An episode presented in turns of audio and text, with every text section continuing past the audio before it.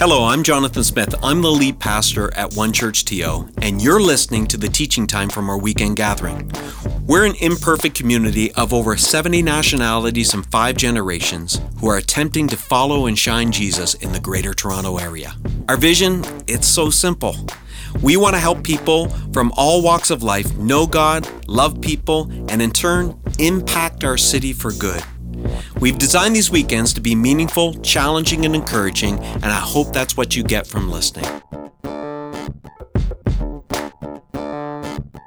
Now, if you're brand new here, you weren't here last week, uh, we're in the middle of a series about this the Bible.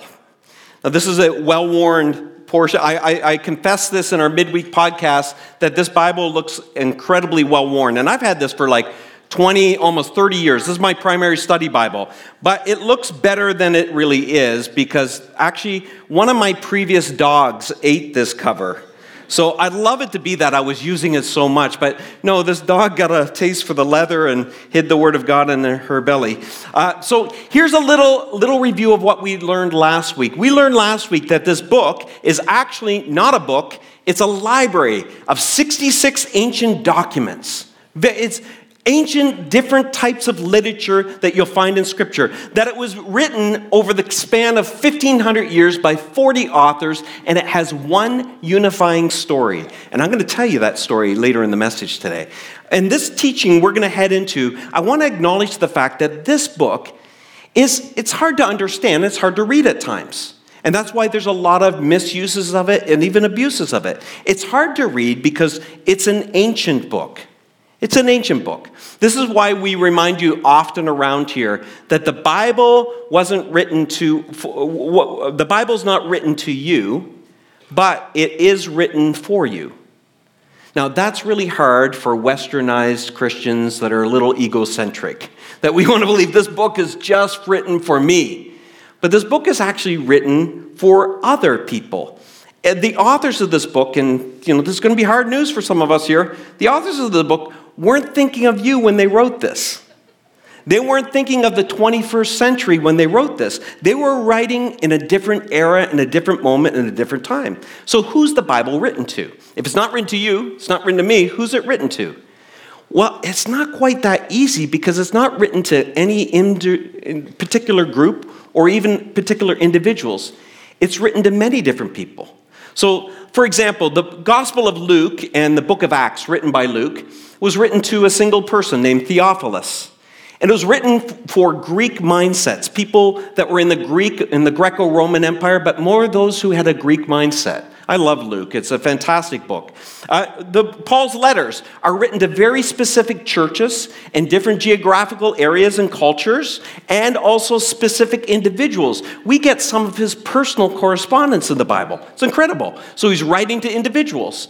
Genesis and all of the Torah, it's written to Israel, the, the children of God in that time, in that era. Matthew was written for Jews, Mark was written for Romans, a Roman mindset. All of these books had specific audiences in mind, specific cultures in a specific time. So each of them are a little bit different. And this is why theologian Scot McKnight, he wrote a great book on reading the Bible. But Scot McKnight would say this. He would say that that was then and this is now, and that's what we need to remember when we're reading ancient literature. In other words, God spoke in the Old Testament in Old Testament type ways. God spoke in the New Testament in New Testament type ways, and God speaks in our days and our ways. Now, does that mean it's not relevant? No, it's incredibly relevant. But you need to acknowledge that it was written centuries before you were ever alive, centuries before Canada was ever thought of. And for that reason, it's an ancient document that requires a different treatment. We're going to get to that in a moment. The second thing, just kind of reviewing last week, is that it has diverse genres of literature. I'm not going to go through all of that today. We did last week's, but I just want you to recognize that's a gift. The gift is that God doesn't speak his truth to people in one form of literature or one genre. Instead, it shows the complexity of the God we know and the spectrum of the human experience. I'm attracted to certain types of literature, and so are you. I know people that are, I, I, know I meet you over the years, who you like the prophetic and the apocalyptic end times parts of the Bible, and you're kind of fascinated by that. That's personality driven. There are some people that love the narratives, you love the stories. You know, I, will watch a, a, documentary. It might be a sports documentary. Shelley has no interest in a lot of the stuff that I might have interest in. But if it's a story of a family that's connected to it, she loves the narrative that goes with it. The type of Bible uh, scripture I'm really attracted to, and really one of the books that was the reason I'm following Jesus today, is a book that a lot of people would never put in their top 10 Ecclesiastes. That's one of my favorite books in Scripture. It's more philosophical in nature. It speaks to my personality and rhythm. I love that God gives us diversity of genres to help us find on ramps into faith and discover the complexity of God and the spectrum of the human experience. Now, the third thing we realize is the Bible is hard to read because we talked about this last week. It's a moving timeline, it's not chronologically laid out. Now, so uh, why I wanted to answer this question, and we're going to move right into the message in just a second, but uh, last week in the chat room, and many people submitted questions in our midweek podcast. Pastor Jessica, Pastor Matt, and I had a great conversation about the Bible. But one of the big questions was why wasn't the Bible arranged in chronological order? That's a good question. It's because they're all, all of the books are put according to the genre of literature. So you notice in the Old Testament it starts with the, the law the Torah. Then it goes into the historical books. Then it goes into the wisdom poetry books. Then it goes to the prophetic books. The New Testament starts with the Gospels. Then it goes to the one history book in the New Testament, Acts. Then it goes to all the letters. Then it goes to the one prophetic book in the New Testament, Revelations. They're according to literature. So if you're an engineer and you went into a library and you wanted to learn how to uh, build a bridge, and you said, well, it's somewhere in that section. And in it was poetic things about bridges. And in it was, uh, was little stories about people who lived under bridges. and you're looking for one that just how, you're looking for the right genre. And so that's why libraries don't confuse you. They have fiction, nonfiction. Well, that's why the Bible is laid out that way. Now, I got a tool ready for you. You can go to onechurch.to to get it, whether you're online or in the room. Uh, what I did is I, I put together something that's going to help you. All, all the different books of the Bible, what genre of literature it is. Then I'm going to give you the chronological order of the Old Testament. I'm going to give you also, so this is one of the New Testament. Uh, oh, that's the genres of literature. Sorry, that's a different one. Uh, the Old Testament, the chronological one, we'll go to the next one. The New Testament, the chronological ones. Here's the book of Acts and all the uh, Pauline epistles that are written during it. So you can see the order in which Paul's writing these and what's going on in the world at the time. And then I'm, I'm going to give you this kind of fun. I'm just going to give you the date it was written. So most scholars believe Job is the oldest book in the Bible. Not chronologically, that'd be Genesis, but maybe written. What do you think of the first? Now, you probably see it. What's the first book written in the New Testament? James. James is probably the first book written in the New Testament. Now, again, why does this matter? Now, it depends if you're a real nerd. I get nerdy about this stuff. So I'm always interested in what did people have on hand when they were writing successive books. So I'm fascinated by this stuff. You can download it. It's a gift to you. I know you're going to study it. Test next week. Test next week. Okay, let's jump into today. We need to remember then that the Bible's written to a specific audience at a specific time and a specific culture. We got to remember that. That'll help us handle Scripture and understand it. This is why a lot of people make mistakes with Scripture. And sometimes they misuse and even abuse Scripture because they reading it in a different context and they think it's in a modern context. Now, the truth endures, but we need to understand that a lot of the potential contradictions, does the Bible contradict itself? Most of those contradictions are because of the way we read Scripture way we read it. So I'm going to give you the tools I use to read Scripture. The first is we're going to talk about context matters, perspective matters, a community matters, and mystery matters. Those are the four tools that help you mine scripture in this ancient collection of all these 66 documents to really connect dots and understand and, and get the truth that is there and, and, some of it's just in plain sight. So let's talk about context matters. Uh, I introduced you to my mug last week, right? I just love the saying, you know, that, that I can do all things through a scripture taken out of context. I love that. I can do all things, some tongue in cheek, But sometimes that's the thing. We read portions of Scripture, and if we were to read around it, it wouldn't ring the same way. We like this verse, and we're hoping it's not connected to anything weird. And we're struggling to find the context. So I'm going to talk about some basic hermeneutics.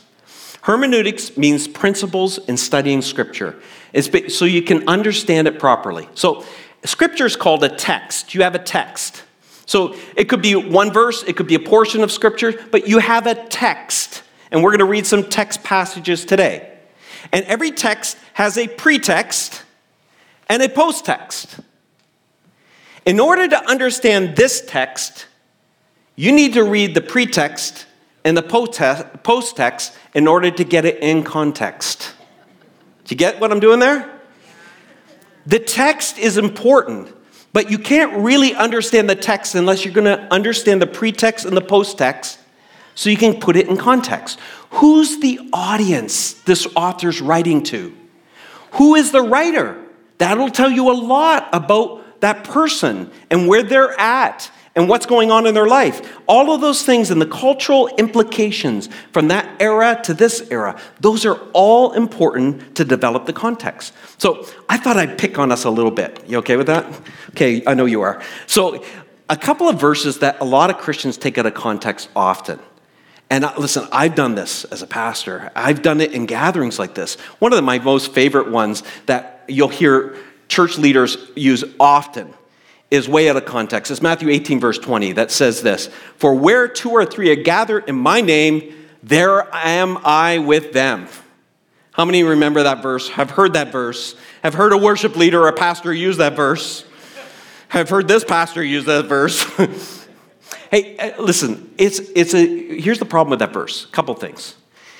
Uh, often we use it and we have good intentions. We're saying that wherever two or three are gathered, God is here. So we're letting people know, cueing you, God's in this room, God's in this place. But the inverse of that, if you do kind of play that forward, that would mean that if there weren't two or three here, if there was one person here, God isn't here. We know that's not true. You know what's important with that verse? You got to read the pretext and the post-text. Because in Matthew 18, you read the pretext and the post-text and you realize Jesus isn't talking about anything about gatherings. He's actually talking about conflict and how to resolve conflict.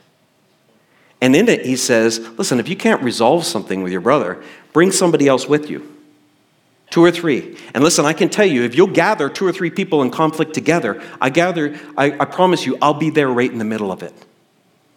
It's a beautiful promise, but it's a promise about his presence in the middle of conflict and resolving something. Now, harmless at one level. Let's, let's go to a different verse. One of the favorites. It's on everyone's fridge. It's on everyone's bumper stick. And, and I know there's somebody saying, Pastor Jonathan, don't you dare touch Jeremiah 29 11. That got me through my rough season. You just hold on to it. You just, you just hold on to it. But, but let's talk context a little bit. So in Jeremiah 29, I know the plans I have for you, Jonathan Smith, declares the Lord. Plans to? Amen. and not to, yes, right, plans to give you a hope and a future. Sign me up. Sign me up. But what's going on here? Who's it written to? The Jewish people, when? When they're in exile, they're in captivity in Babylon. Why is and what's the pretext and uh, post-text? Jeremiah is actually in the 29th chapter, verse 11, he's correcting a false prophet named Hananiah. Hananiah has prophesied to the people that are in Israel that in two years you're going to find prosperity. And Jeremiah comes along and says, uh, Two years, try 70 years, actually, guys. 70 years from now, you're going to be free and prospering. Now, tell me, be honest with me in this room. Whose prophecy do you like more? Hananiah's or Jeremiah's? Uh, hands for Hananiah. Well, nobody wants to put their hands up. I'll put both up. when you're going through tough times, don't you want the quick delivery? Jeremiah is offering a 70 year money back guarantee. No, thank you, Jeremiah this highlights something that I think is really appropriate in 2023. The Apostle Paul knew we had a tendency to lean towards the Hananiahs in life. And he said this to a church. He said, For the time is coming when people will not endure sound teaching. But having itching ears, they will accumulate themselves teachers to suit their own passions. You know, in this era, I don't think it's ever been easier. YouTube knows your algorithm. They know the type of preacher teacher you want. They know the subject matter you want. You think you're looking for it? No, it came looking for you. It already knows what you like. Christian TV is the same. They know exactly your age demographic. They understand where you're coming from. They know exactly what you're looking to hear. Now, I, that may sound very cynical, but all I'd say is listen, if all your preachers and teachers you listen to are all nodding in the same direction and you're amen in them all, man, I'm not sure you're not trapped in collecting a group of teachers that suit your own passions and will turn away from listening to the truth and wander into myths, conspiracies, and all kinds of things. Now, why is he saying that? Because I think we like the Hananiahs over the Jeremiahs. It's easy. I get, I do too. I put both hands up. What are the plans that, you know what's interesting in that verse? Let's go back to Jeremiah 29 11, if we could go back there. Sorry, guys, I'm kind of reverse engineering here. When it says, I know the plans I have for you, what's important to know is that's not a personal, that is a plural you in the Hebrew. It's not me, it's not Jonathan Smith. I know the plans for you. He was talking to a community of people in exile. So then you could say, okay, Jonathan, then why does that verse even matter to me? Well, it should. All of these things, we get to see how God relates to his people, and it's beautiful. He promises them a hope not anchored in the present circumstances, but in their future ones. And that hope is fulfilled in the person of Jesus, who came and lived the life we couldn't live and died the death that we deserve to die. That now we have a hope and a future that transcends anything we may find ourselves in. That's why Paul's right when he says, we, These are but light and momentary troubles and hardship. They don't feel like it when you're in it, but because we have an eternal hope in Jesus, now we know the plans that he has for us plans to prosper us, plans for a hope in the future. So you got to find the post text and the pretext for the text in order to get it in context, right? Okay, then the second thing is perspective matters. So context matters and perspective matters. There's one unifying story in Scripture, one unifying story in Scripture. And this is the context for all of the books of the Bible, all the letters, all the commands, and everything. And that unifying story is do you want me to tell you it? Well, let's have story time here. Actually, can we bring down the lights? If we're going to do story time, let's, let's take the lights down a little bit. I like some music too, because it feels it would feel so much more dramatic and better. Let's talk about the one unifying story in Scripture. So the Bible begins by introducing us to God, who creates this world. And what's beautiful about it is it says, out of the chaos, he brings beauty and order. And as part of his creation, he creates these beings made in his image, humans, or in the Hebrew, Adams. And God places them in a garden paradise to rule over his creation and to tend to it and to bring more beauty out of his creation. And humanity faced a choice in that garden. Will we partner with God to accomplish this work, or will we seize power for ourselves to do things our way? And the choice in that opening pages of Scripture is represented by a tree. And the tree is a choice between good and evil. Will we trust in God's ability to distinguish good and evil? Or will we redefine good and evil according to our own will? And God warns the first humans that this, if you eat of this tree, it'll destroy you. So the first humans hear this whisper from this evil, dark creature. And the creature says, Take the fruit, take the fruit, and you'll have the power and knowledge of what is good and evil. So they take the fruit. And it leads to the spiraling down of creation. It leads to all kinds of selfishness and violence and suspicion and betrayal. Civilization gives into revenge and hatred and control and abuse of power structures. And humanity begins to define evil as good. And it's there that the biblical story takes a turn. God brings out two people, but it's not Adam and Eve anymore.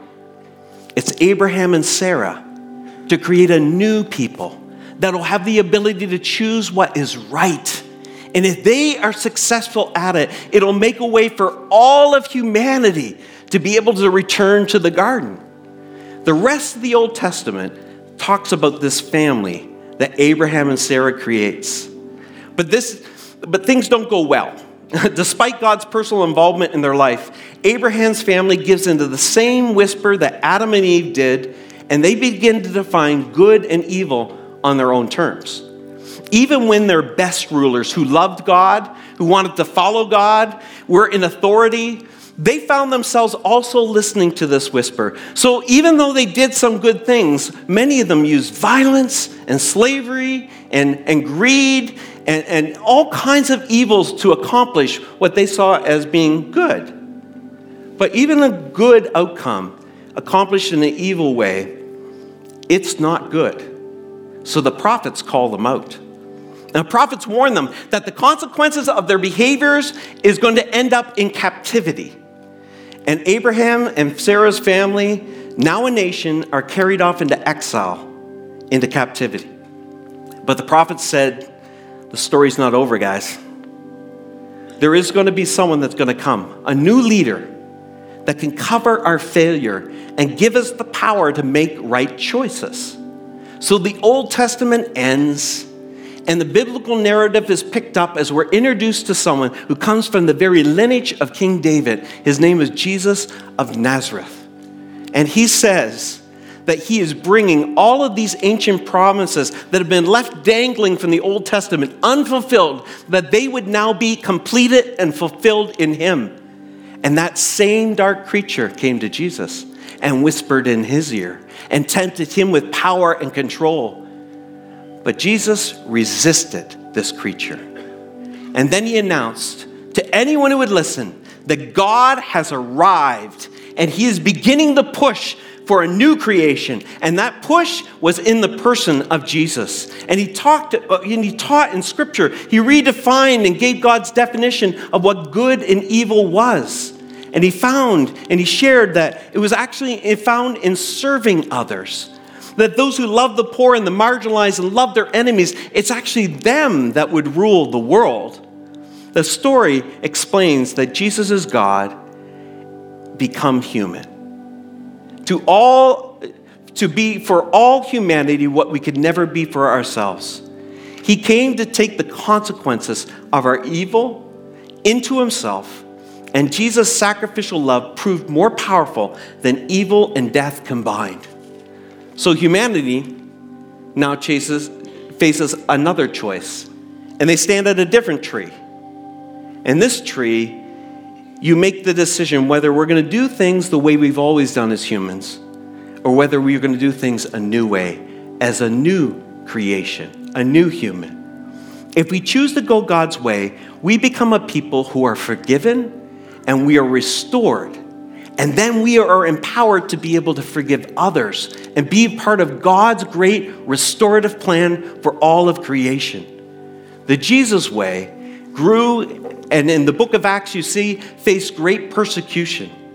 The evil whisperer would come to the followers of Jesus to distract them, and God raised up apostles, and the apostles encouraged people to choose the difficult but beautiful way, the Jesus way, constantly reminding the followers of Jesus not to fuel their lives on their present circumstances, but to fuel with a future hope, a hope where all wrongs will be made right, a moment when evil will be eradicated finally, where the new heaven and a new earth would be created, a new creation would be established.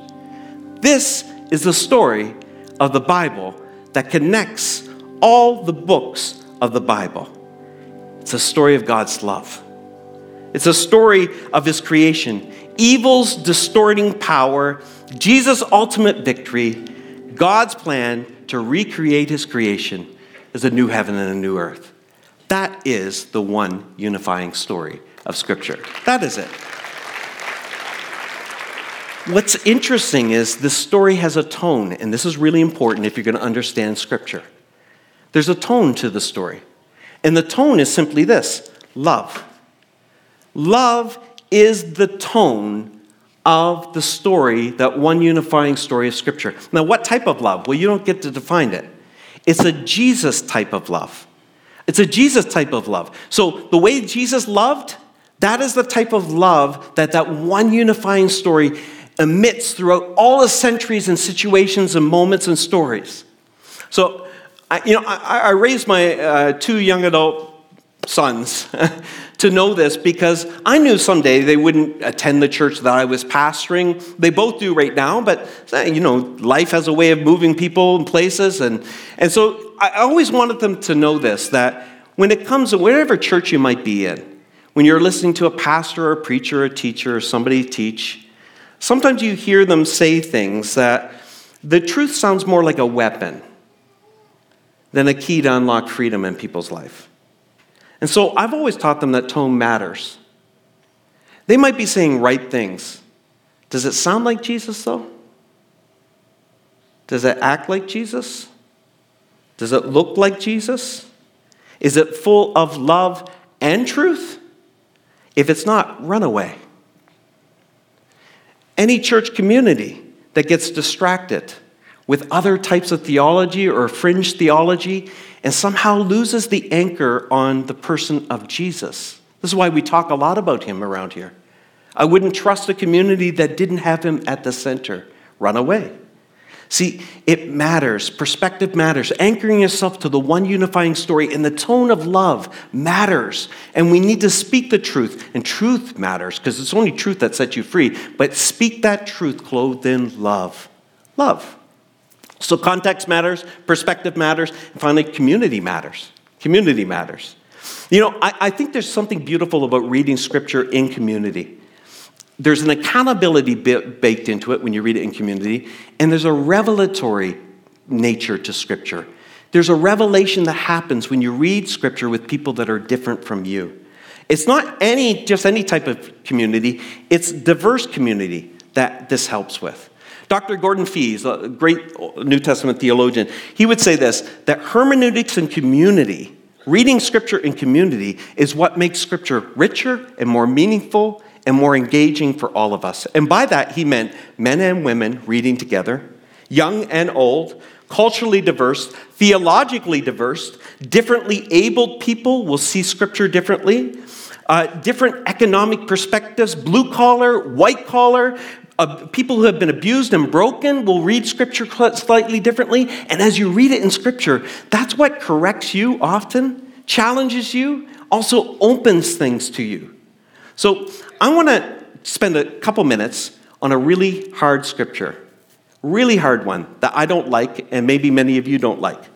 And we're going to read it in community, and we're going to unpack it using some of the tools we just learned this is going to be really helpful. Just fair warning all my sisters in the room and online, you're not going to like this verse.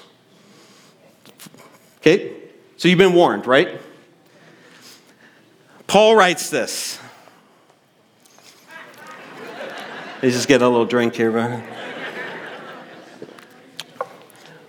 Women should be silent during the church meetings. It is not proper for them to speak. They should be Whoa, yes, submissive. Just as the law says. And all the women in the house said, Whoa, no, you're not supposed to speak. What are you doing? Shh. No, see, see I, I have a little announcement here. Pastor Jessica will not be speaking anymore. As capable as she is, and Natalie and Hannah and Margaret leading us in worship times are going to have to take a seat, not because they're not incredibly capable women, but the Bible says to be quiet. And so I know how quiet all of those women are. you can read a portion of scripture like that and come to a church like us where we recognize anointed women, communicators, and leaders in our gatherings. Not just in our gatherings, but in every leadership table in this church. Our deacons, our elders, there are such capable women. But you could come here, you could read a scripture like that. Yeah, yeah, uh, such capable women. Jessica, I believe you led the clap on that, didn't you? Yeah, yeah, so that's right. That's right. You, you can read a scripture like this, come to a church like us, and say, You guys are wrong. There's something wrong in this community because they're not honoring what Scripture is saying here. And, uh, you know, always be careful of what triggers you. Your triggers reveal a lot about you. And so, especially when it comes to theology, I'm always fascinated with what triggers me.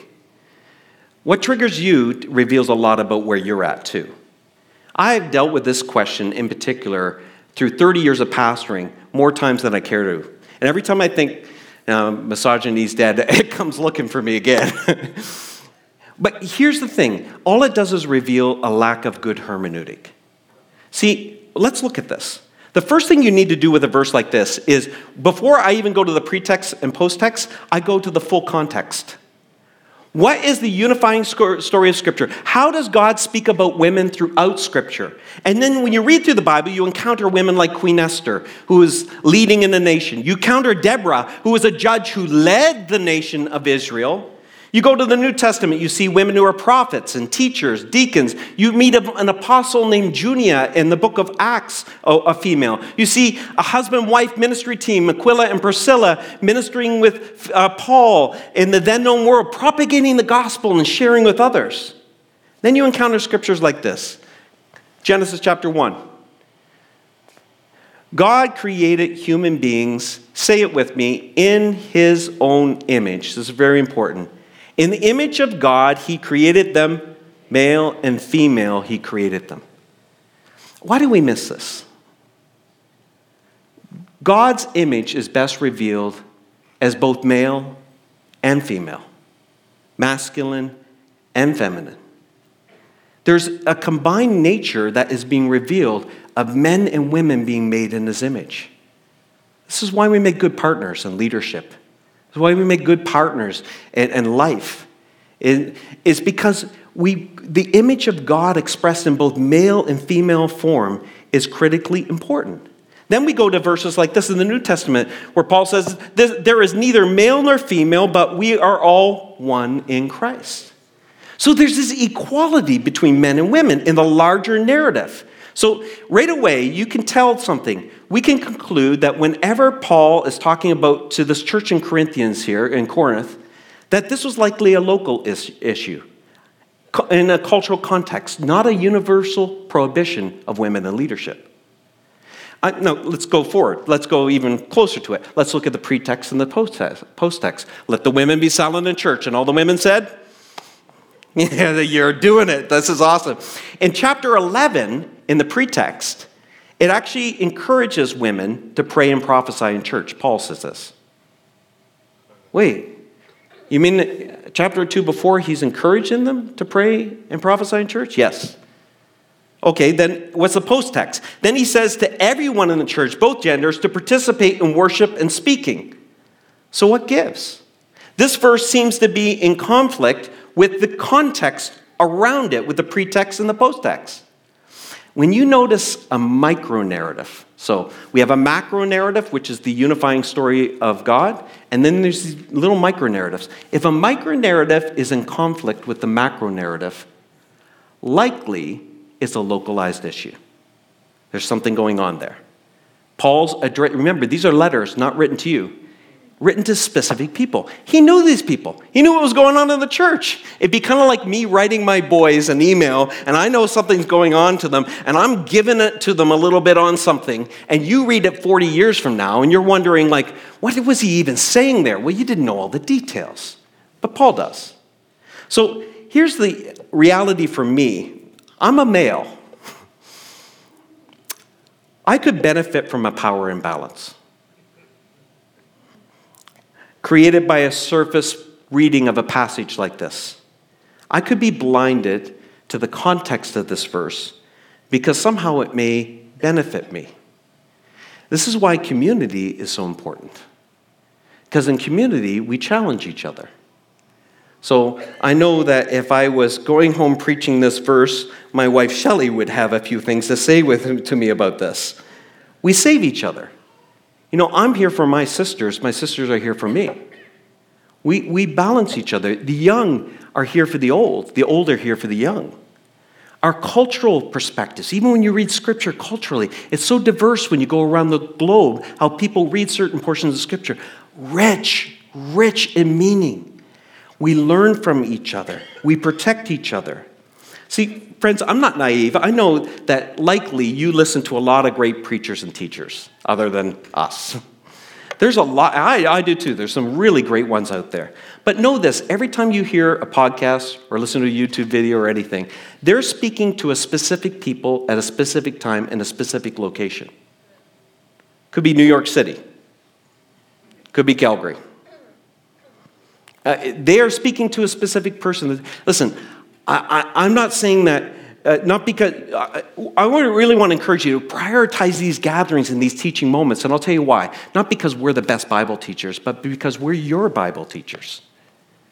We spend a lot of time praying and seeking and asking God, what do you have for our community? What is it you'd like to say to our community? Even going into this series is incredibly intentional to help equip us to learn God's word and not be susceptible to all the stuff that just gets out there in sound bites and all the vile hatred that you hear kind of quote scriptures that are thrown out here out of context as weapons. We want to prepare our community to be able to healthily engage and handle God's word. So you need to understand the context, the, the, the perspective, matters, context matters, perspective matters, a community matters. Here's where we're going to land. We're going to be done in a couple minutes here. Mystery matters. Mystery matters.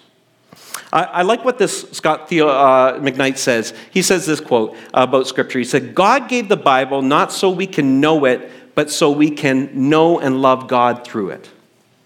What is the purpose of the Bible? It's not an academic book. It's not meant to be the, the, the, uh, the uh, uh, what do you call it in, in school? You have a, there you go, required textbook. Yeah, that's it. It's not a textbook. It, everything about this Bible is to help you to know God and to love God deeper. And it's not about even mastering it. God did not give the Bible so we could master it. God gave the Bible so we could live by it and so we could be mastered by it. So I have a little habit. I have many habits when I'm reading God's word, but one is to remind myself to not get over the text, but to get under the text. And what I mean by that is, God, reveal your truth to me, even the stuff I don't like, because I want to live it. And I know this if what I'm reading doesn't sound or look like Jesus, I'm probably not reading it in context. I'm probably not reading it properly. And that's, that's part of the challenge, and that's why community becomes so important. But there's always going to be this element of mystery with faith. And this is going to bother, those of you who love solid answers, because I'll tell you, I love solid answers. But I like what Paul says to that same church, one chapter previous to the let the women be silent verse. He said this We know, we know only a portion of the truth. And what we say about God is always incomplete. We don't yet see things clearly. We're squinting in fog, peering through the mist. I, love Paul. This is Paul, the Apostle Paul saying this. Friends, whatever you think God is, he's much bigger and grander than you could ever imagine. Every time you try to contain him with some sort of transactional relationship, if I do this, God will do this. God, oh, listen, you're not going to manipulate God. Uh, whenever you try to pencil them into your agenda and say, you know, well, God can be in here, but not over here. God can have this and not this. You don't understand the idea of authority and how God works. He's not just a good luck charm. He's not just someone that we, a genie we rub the thing. He's the king of the universe. You bow your knee. And you say, not my will, but yours be done. And then we do the hard work of community of figuring out the will of God together. Some of it's so easy to read, but you can see the difference between the Old Testament is palatable in the New Testament.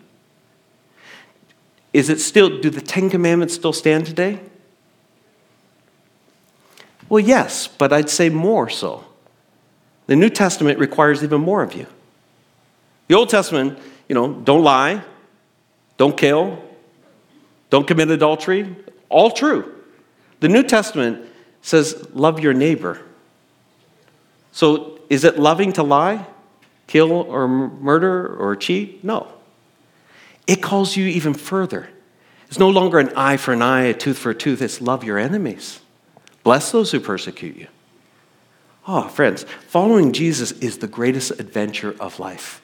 And why I love this book so much is because it has been so key in helping me find Jesus and helping me explore what it means to live my faith in 2023. Always keep it in context. Remember the unifying story, perspective. Remember, community matters. And remember, there are always going to be elements of mystery. Faith requires some measure of a leap. Let's pray.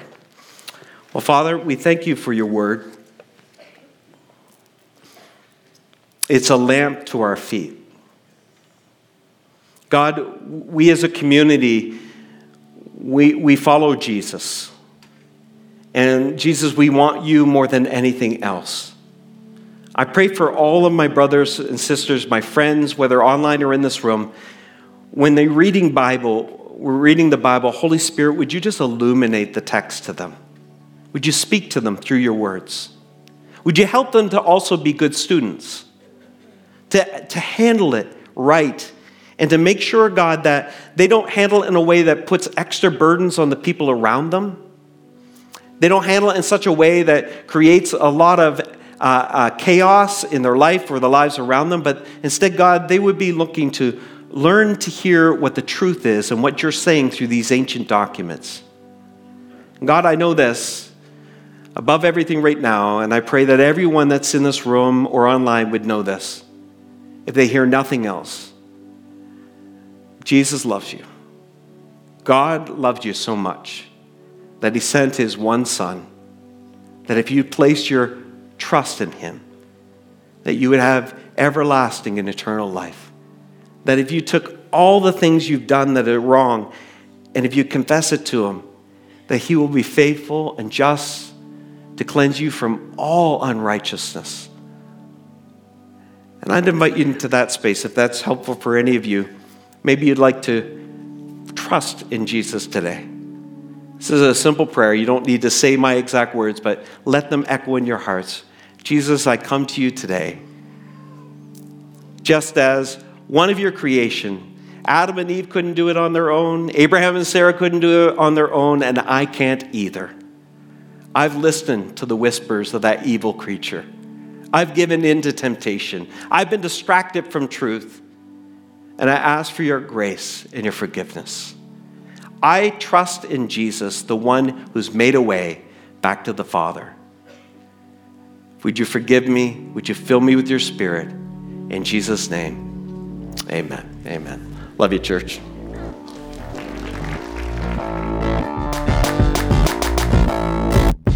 For listening. If you found this helpful, we hope you join us at one of our campuses if you're in the GTA for a weekend gathering.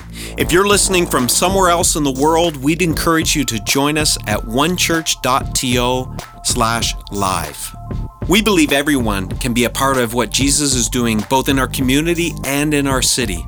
So if you'd like to connect with us at a deeper level, visit us at onechurch.to slash next steps. See you next time.